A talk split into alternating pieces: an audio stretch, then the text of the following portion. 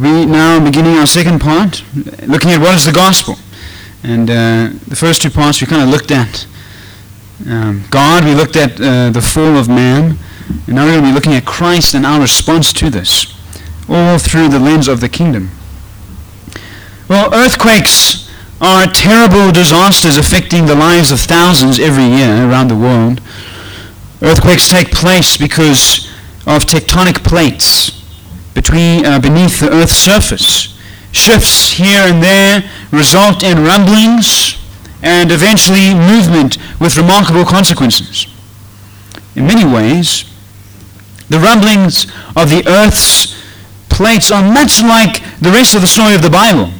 Subtle shifts here and there in the story's plot work to create significant consequences.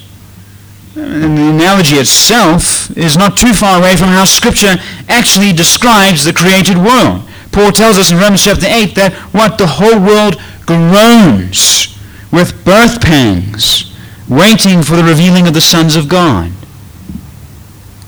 Much like these tectonic rumblings and the surface movements, the New Testament sounds the alarm of an earth-shattering event. It says that the kingdom of God is here, despite the evil that is in the world. And so, with this in mind, we move to our third movement, our third development, the third stage of the gospel of the kingdom. And it is this it is the gospel, oh, sorry, the kingdom of God restored. Is the kingdom of God restored? The New Testament begins with the striking claim that, as was promised in the Old Testament, a king has been born. The son of David, the seed of Eve and Abraham is here. But as I've been arguing, this thread holding together the Bible story is held together by the idea of the kingdom of God. So if in the first two movements we saw the kingdom of God established and the kingdom rebellion, then through the rest of Scripture we're going to see God's response, right, to the fall of Adam and Eve. The reality is, friends, God in his kindness has set out to redeem a chosen race, a royal priesthood, a holy nation, a people for his own possession, that they might proclaim his excellencies, a people who has been called out of darkness right? The darkness of their sin, and they've been brought into his marvelous light. I'm just quoting 1 Peter chapter 2, verse 9 there. Right? That is the promise of the Bible and of the gospel. You see, this is the good news of God, that in spite of our rebellion, in spite of our rejection of God's goodness and his righteousness, of our turning aside to worthless idols, it might be sex, it might be status, it might be power, it might be wealth, God in his mercy has not given up on humanity. And that is good news, is it not? Unlike the other countless gods and the deities of this world that are disinterested with creation, the God of the Bible is the God who has set his love on rebels like you and like me. So if you remember, we left Genesis chapter 3 with a very as Karabo just said, a dark cloud. A bleak picture of Adam and Eve's fall. I didn't read it, but God goes on, as we know, to curse Adam, to curse Eve, to curse Satan, the serpent, and to even curse the ground. But it is in these curses that we see the grace of God even in these curses. We see the grace of God piercing through the dark sky of rebellion. You see, in these curses, God gives a subtle hint as to his love and his restoration of creation. He promises to Eve that there's going to be this mysterious seed, right? An offspring, a child. And this seed is going to war, he's going to fight with the serpent, until he crushes his head. But that victory is not going to come without his own heel being bruised. Well, as we move on in the Genesis story, in chapter 12, there's a sharp turn in the story. God chooses an individual named Abram, and he makes him a family. Despite all odds, God blesses him with a son. And this son grows and has his own children, and this, this family grows to be a nation. And this nation one day has a king. And God promises to this king that one of his sons will one day usher in a new age in which God again will rule the world. God promises to grow his kingdom through these covenants, right? These promises, these pledges, these contracts that he makes with Abraham, with Moses, with David. And what we see is in, in each of these steps, God is restoring his kingdom. In Abraham, we see that the kingdom is revived. If you actually look at what God promises to Abraham, it's a reversal of what happened to Adam. Abraham is promised land. He's promised blessing. He's promised seed. Right? These are what was cursed with Adam and Eve. And so the hope of Genesis chapter 3, right? The hope of the seed crushing the head of the serpent, that's going to be the prom- that's going to be the channel rather through which God's promises, through which God's blessing to the nations is going to take place. As Israel's story progresses, we, we can remember of them being miraculously freed from the Egyptian slavery. And by God's powerful hand, right, of redemption, they are created as a people in the wilderness, as a nation, waiting to enter the promised land. And it is here that God begins to fulfill his promises to Abraham. Joshua chapter 21 and verse 45 tells us that not one word of all the good promises that the Lord had made to the house of Israel had failed. Not one of them had failed. Everything God had promised to the people of Israel had begun to be fulfilled. All of it came to pass. All that God had promised to Abraham was now taking shape. A land, a people, a kingdom. And this is the picture that we have by the time we get to David. Israel's enemies are being laid to rest. Like the fresh dew on the ground, prosperity engulfs, right? It covers the land. The nation of Israel was so wealthy that you wouldn't stop to pick up silver on the road. Solomon, David's son, finally builds a glorious dwelling place for God. And it's as if we read the Bible and it's, here is the light to the nations. Here is the kingdom of priests of Yahweh. It is as if Eden has been built again. God again dwelling with man and the sons of God expanding his glory into the world. But just like the story of Adam, we know that it doesn't end there, does it? Something is not quite right. Because as the people of Israel increase, so does their idolatry. As the people grow in wealth, so does their temptation grow to worship other gods. The prophets, as we looked at briefly in our last session, they, they tell of a day when there's going to be a coming king, and this day is when God will again reign and rule. Because what we see with Israel is that they too, their, their kingdom crumbles and it succumbs to human failure. You see, Adam's commission, right? Adam's task to be a king on behalf of God, to rule the earth and to expand God's reign, is passed on to his offspring but so is his rebellious nature. Adam, Noah, Abraham, Isaac, Jacob, Israel, David, Solomon, men who achieved great things. But we also have here a bunch of rebels who fail again and again. Drunkards, thieves, deceivers, murderers, fearing man and not God. All of them under the shadow of death, all of them buried. And yet in spite of them acting as, as kings for God and failing, God makes certain promises in the midst of that darkness. God makes certain promises to David. Turn with me to 2 Samuel chapter 7, please. 2 Samuel chapter 7.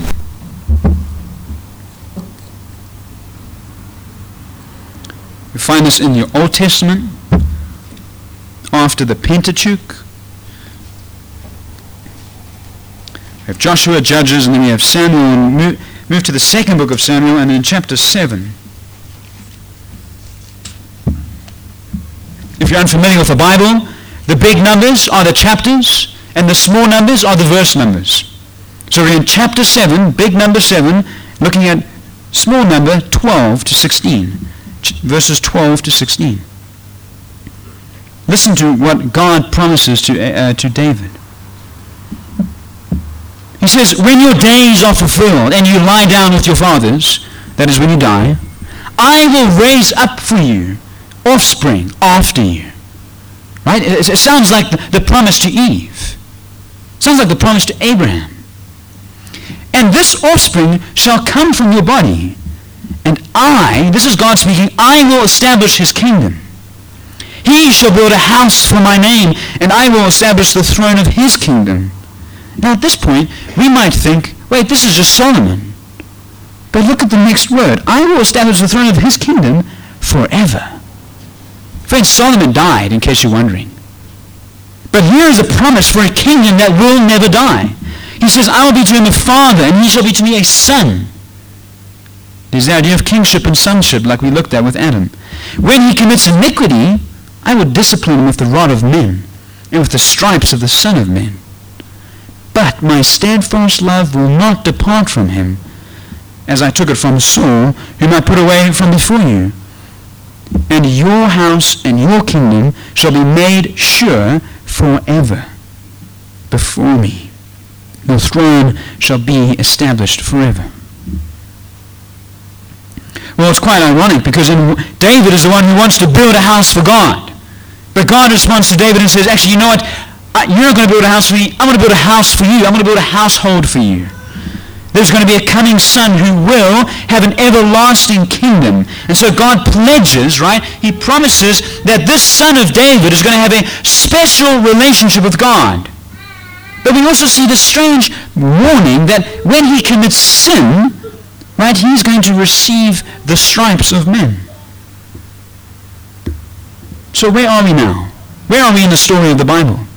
Well, the Hebrew Bible leaves us, right? The end of the Old Testament leaves us with the nation of Israel in exile, kicked out of the land, just like Adam and Eve were. Because they and their king have the same problem as Adam idolatry and a failure to worship the true living God.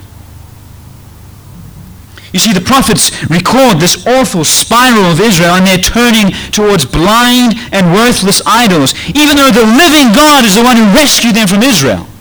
They would then turn to blocks of wood and worship them.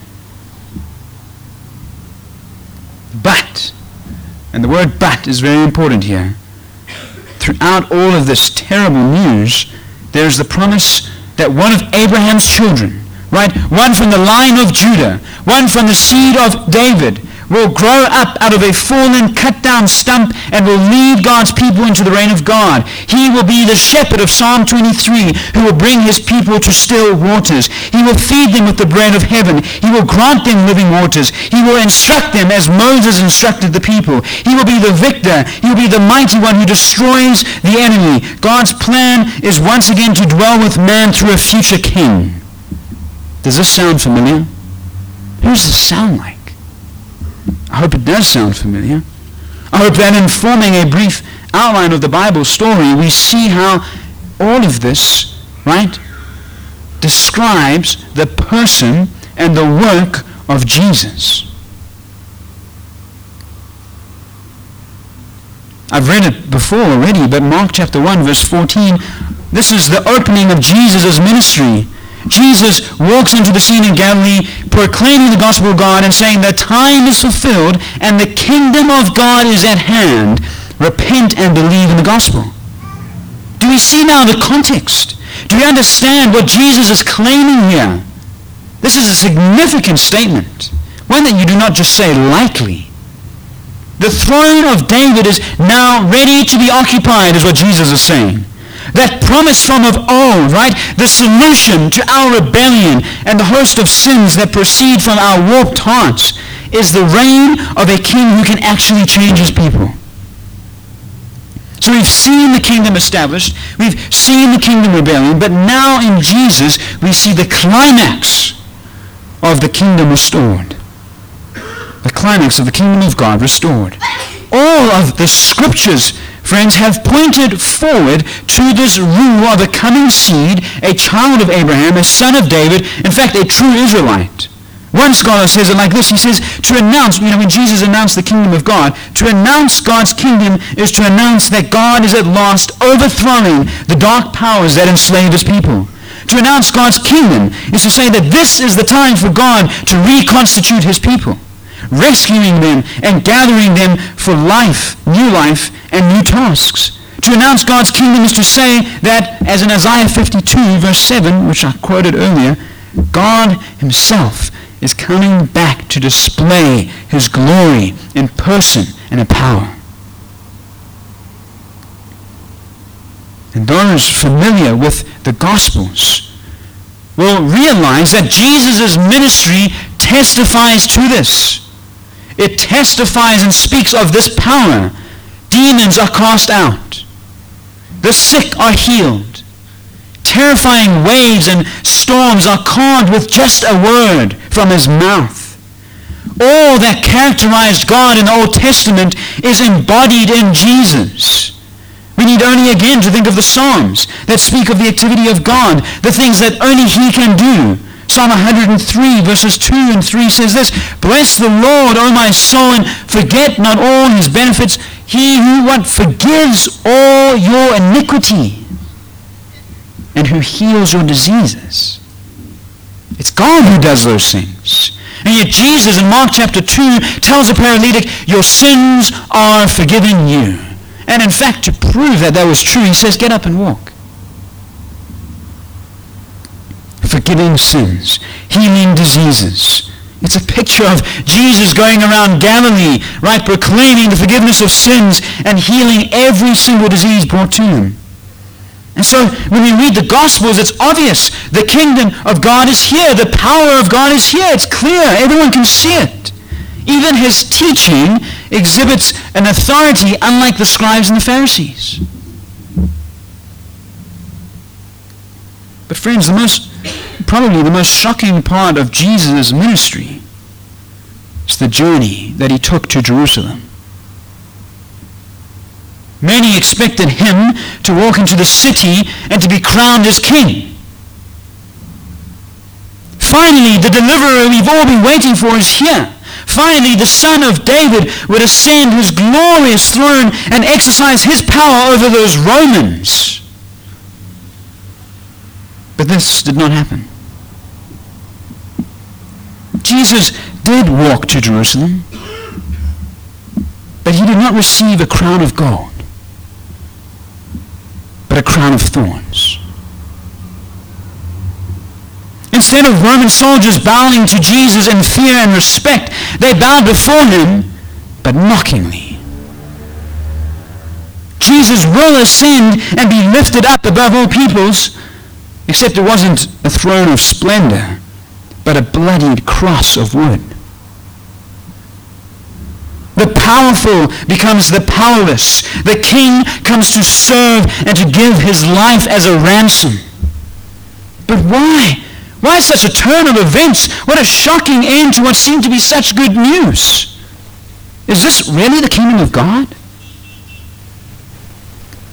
The reality, friends, and this is what the world does not want to hear, the kingdom of God is fundamentally realized. We see it most clearly, clearly through the cross of Jesus. It is through the cross of Jesus that Jesus brings the kingdom, that the kingdom of God is again restored. If we remember our story thus far, we will remember that the kingdom rebellion severed us, right? It cut, it, cut us off from the Creator God. Because our sins place on our head a very serious and terrible sentence on our heads. Death, the wrath of God. Because God is holy and he cannot clear the guilty. And the promise was that the sting of death would be defeated. But it would not come without the bruising of the heel.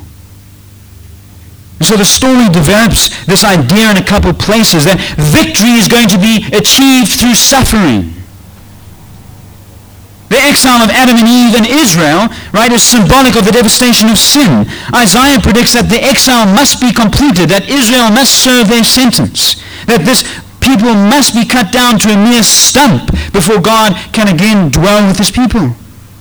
The prophet Daniel tells us that the Son of Man will be given an everlasting kingdom. But first he must suffer as his people. Samuel told us that the Davidic king will receive stripes from the hands of men. An all-important text that deals with this suffering for sins is Isaiah chapter 52 and 53. So please, I'd like us to spend some time there. Isaiah chapter 52 and 53. If you move along through your Old Testament, past the wisdom literature, the Psalms and the Proverbs, and the first major prophet is Isaiah. Isaiah in chapter 52.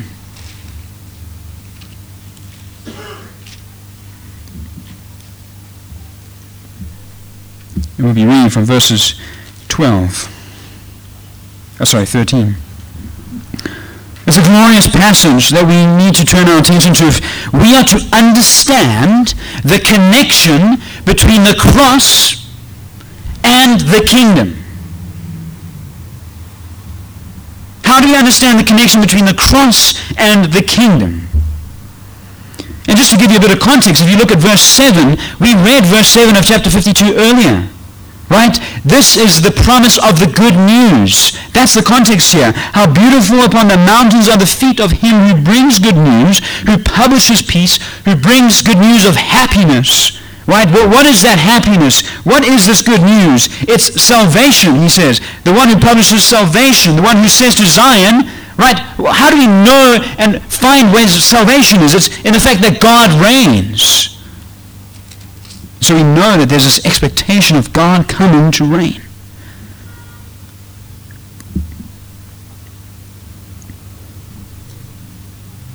So what we're about to read now comes right after this promise of God's coming saving reign. Right? This is the gospel. This is the good news that your God reigns. You see, Isaiah goes on to describe a certain figure, a person.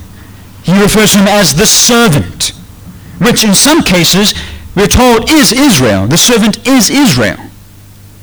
But in other cases, Israel seems to be, so, sorry, this servant seems to deliver and act on behalf of Israel. I think it is best if we see that this servant of the Lord, if we see him as the representative of Israel. Right? Distinct from Israel, but sometimes acting as Israel or for Israel. Like the king himself who goes before his people. But listen carefully to these words. Chapter 52 and verse 13. Behold, here's God saying, look, look here, people, look here. This is where you're going to find the salvation, the, the good news that God reigns. Behold, my servant shall act wisely. He shall be high and lifted up, and shall be exalted as many were astonished at you, speaking of the servant, his appearance was so marred beyond human semblance, and his form beyond that of the children of mankind. So, how, so shall he sprinkle many nations. Kings shall shut their mouths because of him. For that which has not been told they see, and that which they have not heard they understand. Who has believed what he has heard from us? Who and to whom is the arm of the Lord being revealed? For he grew up before him like a young plant and like a root out of dry ground. He had no form of majesty that we should look at him, and no beauty that we should desire him. He was despised and rejected by men, a man of sorrows and acquainted with grief. And as one from whom men hide their faces, he was despised, and we esteemed him not. Surely he has borne our griefs and carried our sorrows. Yet we esteemed him stricken, smitten by God, and afflicted. But he was pierced for our transgressions. He was crushed for our iniquities. Upon him was the chastisement that brought us peace. And with his wounds we are healed. All we like sheep have gone astray. We have turned every one to his own way, and the Lord has laid on him the iniquity of us all. He was oppressed and he was afflicted, yet he opened not his mouth. Like a lamb that is led to the slaughter, and like a sheep that before its shearers is silent, so he opened not his mouth. By oppression and judgment he was taken away. And as for his generation, who considered that he was cut off out of the land of the living, stricken for the transgression of my people? And they made his grave with the wicked and with a rich man in his death, although he had done no violence and there was no deceit in his mouth. Yet it was the will of the Lord to crush him. He has put him to grief. When his soul makes an offering for guilt, he shall see his offspring. He shall prolong his days. The will of the Lord shall prosper in his hand. Out of the anguish of his soul he shall see and be satisfied. By his knowledge shall the righteous one, my servant, make many to be accounted as righteous, and he shall bear their iniquities. Therefore I will divide him a portion with the many, and he shall divide the spoil with the strong, because he poured out his soul to death and was numbered with the transgressors yet he bore the sin of many and makes intercession for the transgressors.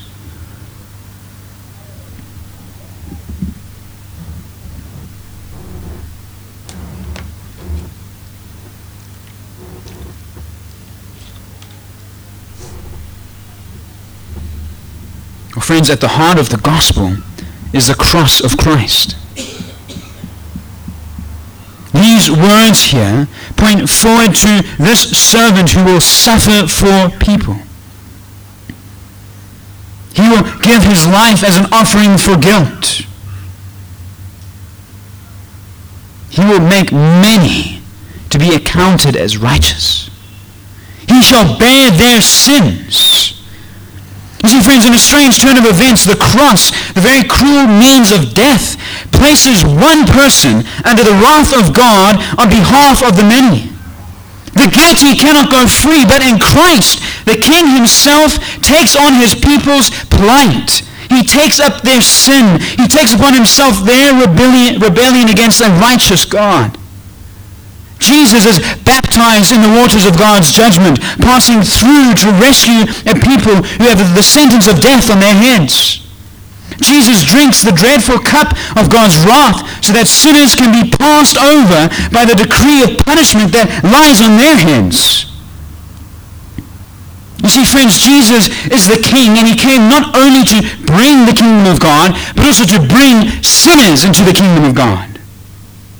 Previously, we are by nature sons of Adam in the kingdom of darkness, in the kingdom of Satan. But by dying in our place and for our sins, taking our punishment on himself and securing forgiveness for us, Jesus' offering of his own life makes us righteous in God's sight and qualifies us to share in the inheritance of the kingdom of God. Amen.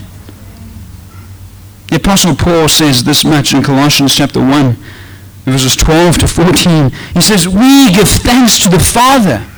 Why? Because he has qualified us to share in the inheritance of the saints in light. He, Jesus, has delivered us from the domain of darkness. He delivered us from the clutches of Satan, and he transferred us to the kingdom of his beloved Son, in whom we have redemption the forgiveness of sins. What can it mean that God forgives iniquity and transgression and sin, and yet by no means clear the guilty? How do we make sense of those two statements? How can a righteous and a holy God justify the ungodly? Well, the answer to all these questions is found in the cross of Calvary in Jesus' substitutionary death for his people. There, where Jesus hung on that cross, he died for sins according to the scriptures. You see, in order for the kingdom of God to be restored, the death of a sinless sacrifice on behalf of the many had to take place. Jesus, if you remember in Luke chapter 24, scolds, right? He rebukes some of his disciples who did not see this in the scriptures. In Luke 24, Jesus says to them, O foolish ones and slow of heart to believe all that the prophets have spoken about. Was it not necessary, necessary that the Christ should suffer these things and enter into his glory? Again, Patrick Schreiner puts it so nicely. He says, On the cross, Jesus rescued us from death and delivered us from slavery. At the cross, the people of God were saved from death, delivered from their sins, and set on the path to return home to their place. Just as the blood of the Passover lamb was the means of preserving his people from death and covering their sins, so the blood of Jesus on the wooden post rolled out the kingdom of God. Unquote. If that wasn't enough, friends, in fact, it would mean nothing unless Christ was raised. It would mean nothing for us if Christ was not raised. Paul tells us, you would be, of all people, the most to be pitied if Christ has not been raised. We'd be a bunch of fools sitting here on a Saturday, for goodness sake, right? Listening to a message of a dead man buried. But he is not buried because he is raised, because the resurrection points to the fact that Jesus was vindicated, right? That he was the Son of God, that the, his sacrifice on the cross was pleasing to the Father.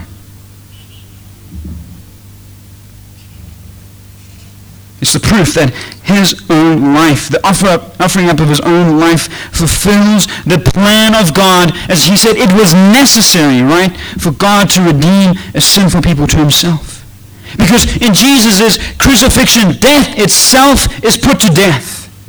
Christ is victorious through his sacrificial death because he becomes the substitute and the representative of his people. By raising being risen from the dead, he destroys death, the very enemy of man. And so the cross is not contrary to the kingdom of God. It is in fact the very center of the kingdom.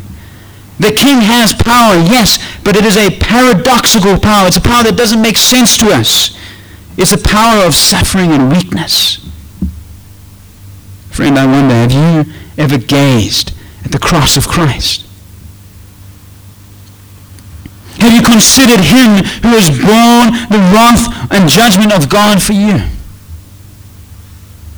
We see it on necklaces, we see it painted, we see it sung about, and it can mean nothing sometimes. But have you stopped to consider the one who has poured himself out for you? The innocent Son of God, God clothed in humanity, pierced for your sins, all so that we could have peace with God. I pray that you'd look at Christ with fresh eyes again. Perhaps your joy has been small and weak. Well, friend, look no other place than Christ to revive that kind of joy. And see him who was delivered up for our sins, but then rose for our justification. This is the kingdom of God restored in and through the cross of Jesus because of what Jesus did on the cross, sinners can now come freely to the King and find forgiveness, that they can find new life. And this brings us now to our fourth and our final movement, our, our final stage, the kingdom response.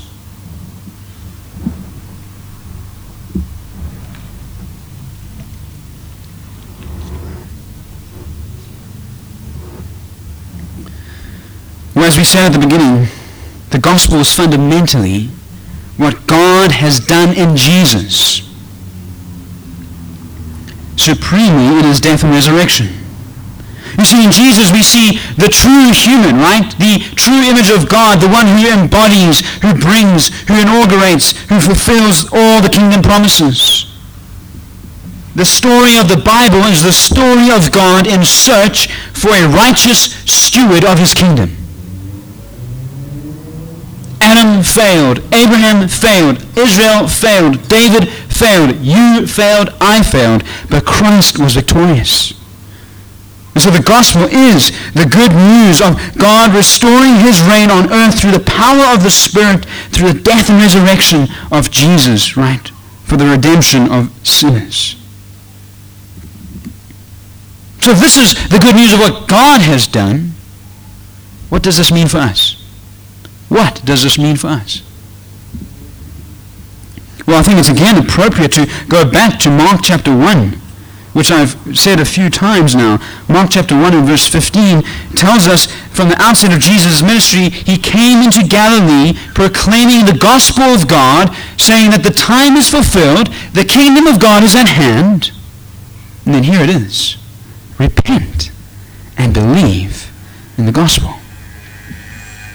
Repent and believe in the gospel.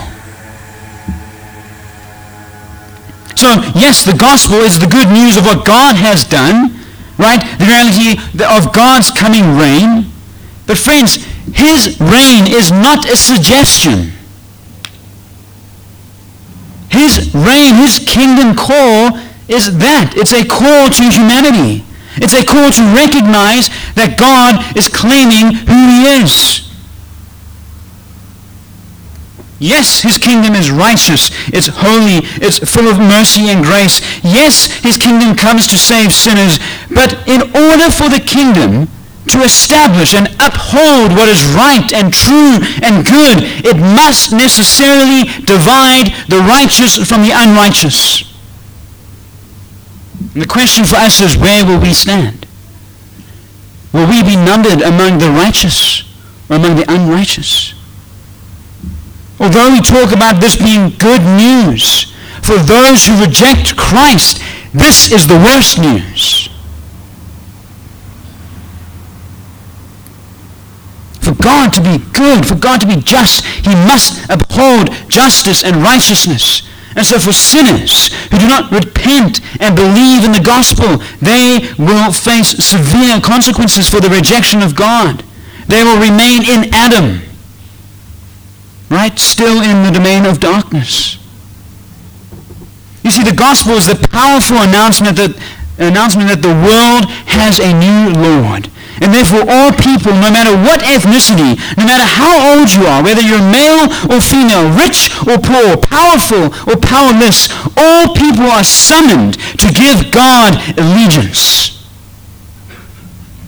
To think that there are any neutral citizens on earth who neither belong to the kingdom of God or who neither belong to the kingdom of Satan is to be severely wrong.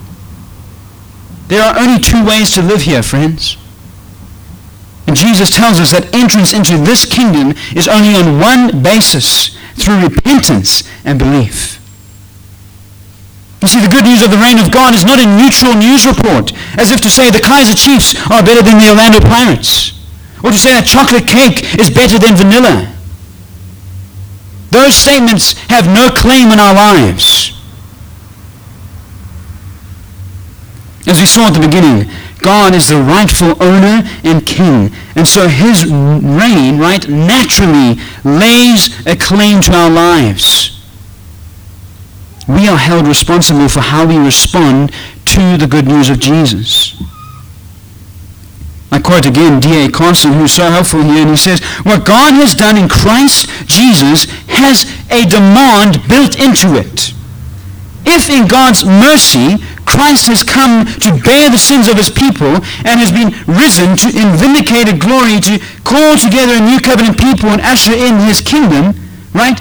Part of this plan of God, part of this work of God in Christ is an appeal for the ends of the earth to turn to him and to be saved. I'm not sure if you remember Caraba reading Romans chapter 1 at the beginning. But Paul refers to the gospel as being obeyed. He describes his ministry as being a, a, work of calling people to obedience to the faith, to obedience to the gospel. Doesn't that sound weird? Gospel and obedience in the same sentence. We are called to obey the gospel. It's not a suggestion.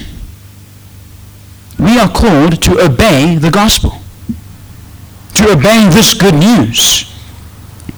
There's a very real demand placed at our feet because Jesus has been risen from the grave. Every single human life is determined by our response to the resurrection of Jesus Christ. On that last day when we die and appear before God, that will be the question. What did you do with my son? How did you respond to the resurrection of my son? Not your money, not what you look like, not what type of person you were, not what party you voted for, but how did you respond to my son? Did you obey my gospel? So Jesus tells us that if we are enter, if we are to enter into the palace, the kingdom of God, we have to enter through the narrow doorway, which is faith and repentance, believing and repentance. So what do these two words mean? Well, firstly, let's look at faith. You see, friends, it is because of the cross that we can now come to the King and benefit from his rule. But we can only do so through faith. Faith is the way to enter the kingdom. All who have faith in the Messiah will be made right with God. Faith in the King is the access code to this community. You see, it's not, a, it's not the amount of money we have that can change us and bring us into the kingdom of God. It's not about the amount of power that we have that can bring us into the kingdom of God. It's not how much we know that can bring us into the kingdom of God, how much we do, or how good of a parent we are, or how great a citizen we are. Biblically speaking, faith, as described by the Bible, is reliance. Reliance. Trust. It is a living trust in the promises of God. Faith is not wishful thinking. Faith is not about closing our eyes and hoping for the best.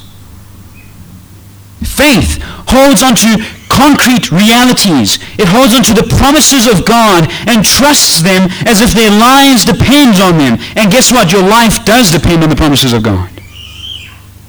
And what matters most, most is not how big our faith is, or how strong our faith is, but it's the direction to which our faith is pointed.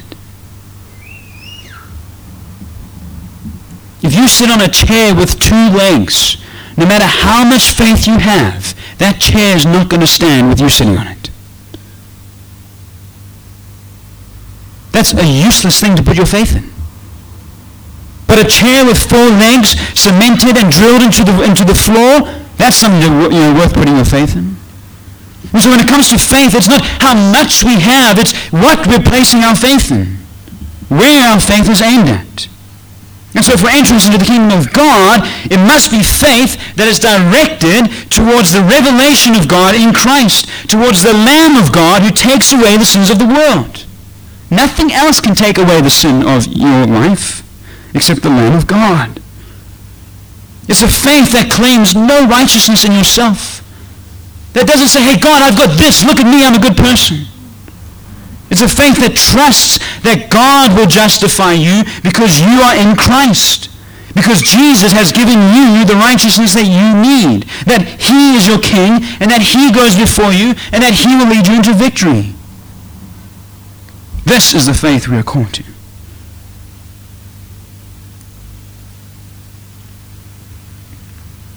So if faith is turning to Jesus and relying on him for salvation, then repentance, friends, is the other side of the same coin.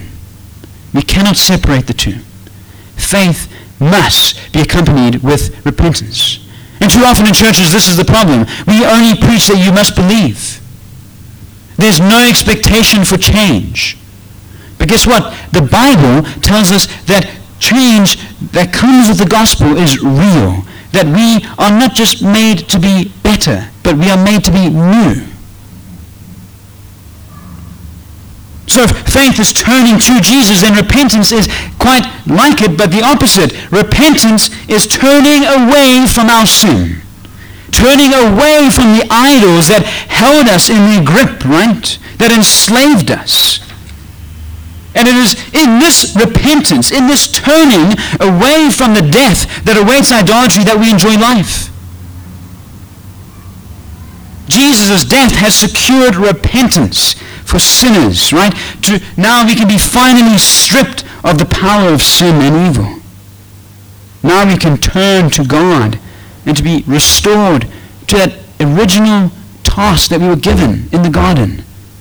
Praising and being in devotion with God and expanding his glory into the world. And the Christian life, as the, the reformer Martin Luther said, is one of continual repentance. We do not repent just once. Repent every day. If you're like me, every hour. Every time you're confronted with serving another God, whether it's ourselves, our passions, or fearing man, that's when we are faced with the call to repent and to show allegiance to Christ. One way of looking at it is to say that there are only two types of people in this world sinners and repenting sinners. But be encouraged, friends. If you have a desire to repent, right, that speaks of God's work in your life. That speaks of God's Spirit placing conviction in your heart. So even though you're faced with sin again and again and you're faced with temptation again and again, it's the fact that repentance is there, the desire to turn, that is a sign of saving faith. Right? It's the unregenerate who feel no prick of conviction, who feel no desire to turn from their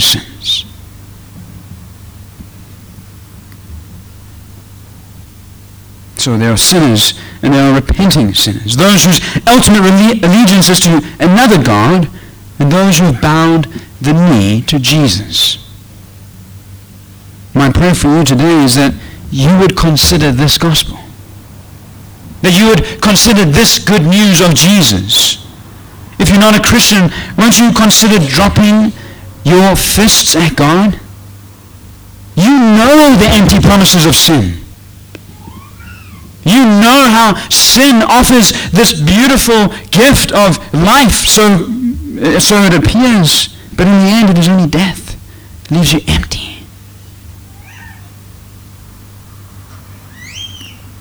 But Jesus, the King, offers true, lasting life, pleasures forevermore, and joy, fullness of joy. The reality is, friends, whether you realize it or not, everyone in this room one day will bow before Jesus. Every single one of us. Every person walking those streets, driving in their cars, in every city, in every province, in every country in this world will one day bow the knee before Jesus. The question is, will you do it in this life or the next? In Paul's letter to the Philippians, he bursts into a beautiful hymn about Jesus' humility and exaltation, and then he closes with these powerful words. He says, Therefore, God has highly exalted Jesus because of his work on the cross and given him a name that is above every other name, so that at the name of Jesus, every knee should bow in heaven and on earth and under the earth. And every tongue will confess that Jesus Christ is Lord to the glory of God the Father. Every knee, every tongue. Friend, why don't you bow now if you haven't already? Why don't you turn from your sins and turn to God? This is the only hope on the other side of the grave. Because for those who turn from their sin and turn to Christ, trusting in Him, trusting in His death on their behalf, they are promised resurrection. They are promised life eternal. This is the only thing that can save you from the wrath of God that rests on you right now if you have not turned from your sins and turned to Christ. One of my favorite hymns is written by a man called Joseph Hart. And he puts these truths in such a beautiful form in his song, Come Ye Sinners. And it's a call for sinners to consider the gospel. The first verse says this, Come ye sinners, poor and needy. That's what we are poor and needy. weak and wounded, sick and sore. Jesus, ready, stands to save you, full of pity, love, and power. So won't you come to him and embrace the King who died for you? This is the gospel that not only saves us, friends, but transforms us so that we begin to look more and more like Jesus himself.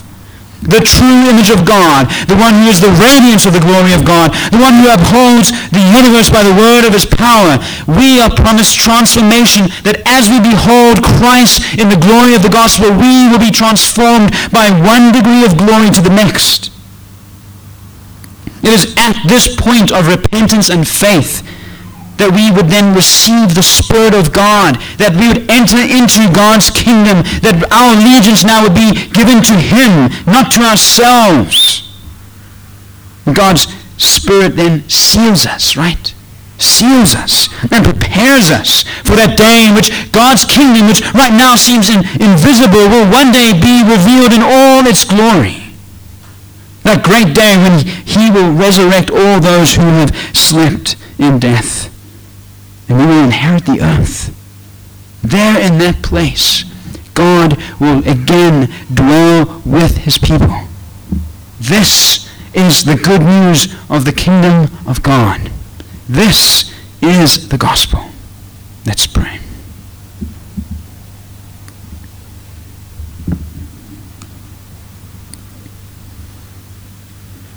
Lord, no words can adequately describe what you have done for us in Christ.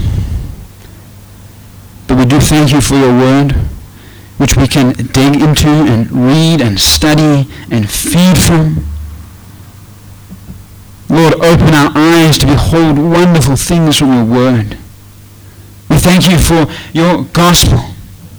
For without it, we would have no hope. We would be without you. But in Christ, you have revealed your love and your mercy and your grace and your kindness. Would we not take that for granted? Lord, when we consider that there are many thousands and millions who have never heard of Christ, help us to listen now. Do not leave here unaffected. But would your words sit heavy on our hearts? For those who do not know you, grant them repentance that leads to life. Lord, give them your spirit. Give them new hearts. For those of us, Lord, who have walked this road, who know of your saving grace, would you encourage us in your gospel? That we would see the gospel not just as believing, but, Lord, as requiring us to continue to repent and to turn from our sins. For those who have not repented of their sins for years, but who have claimed to be Christians, would you convict them today? Grant them your grace that they might turn from their sins. Lord, encourage us, Lord, as we walk towards that final day in which you will reveal yourself in all your glory and splendor. Give us gospel hope. Father, transform us through the power of your gospel. Make us into Christ Help us to spread the aroma of Christ wherever we may go, calling others into this glorious kingdom. We praise you for your work in Christ, for your glory and for our joy. Amen. Amen. Um,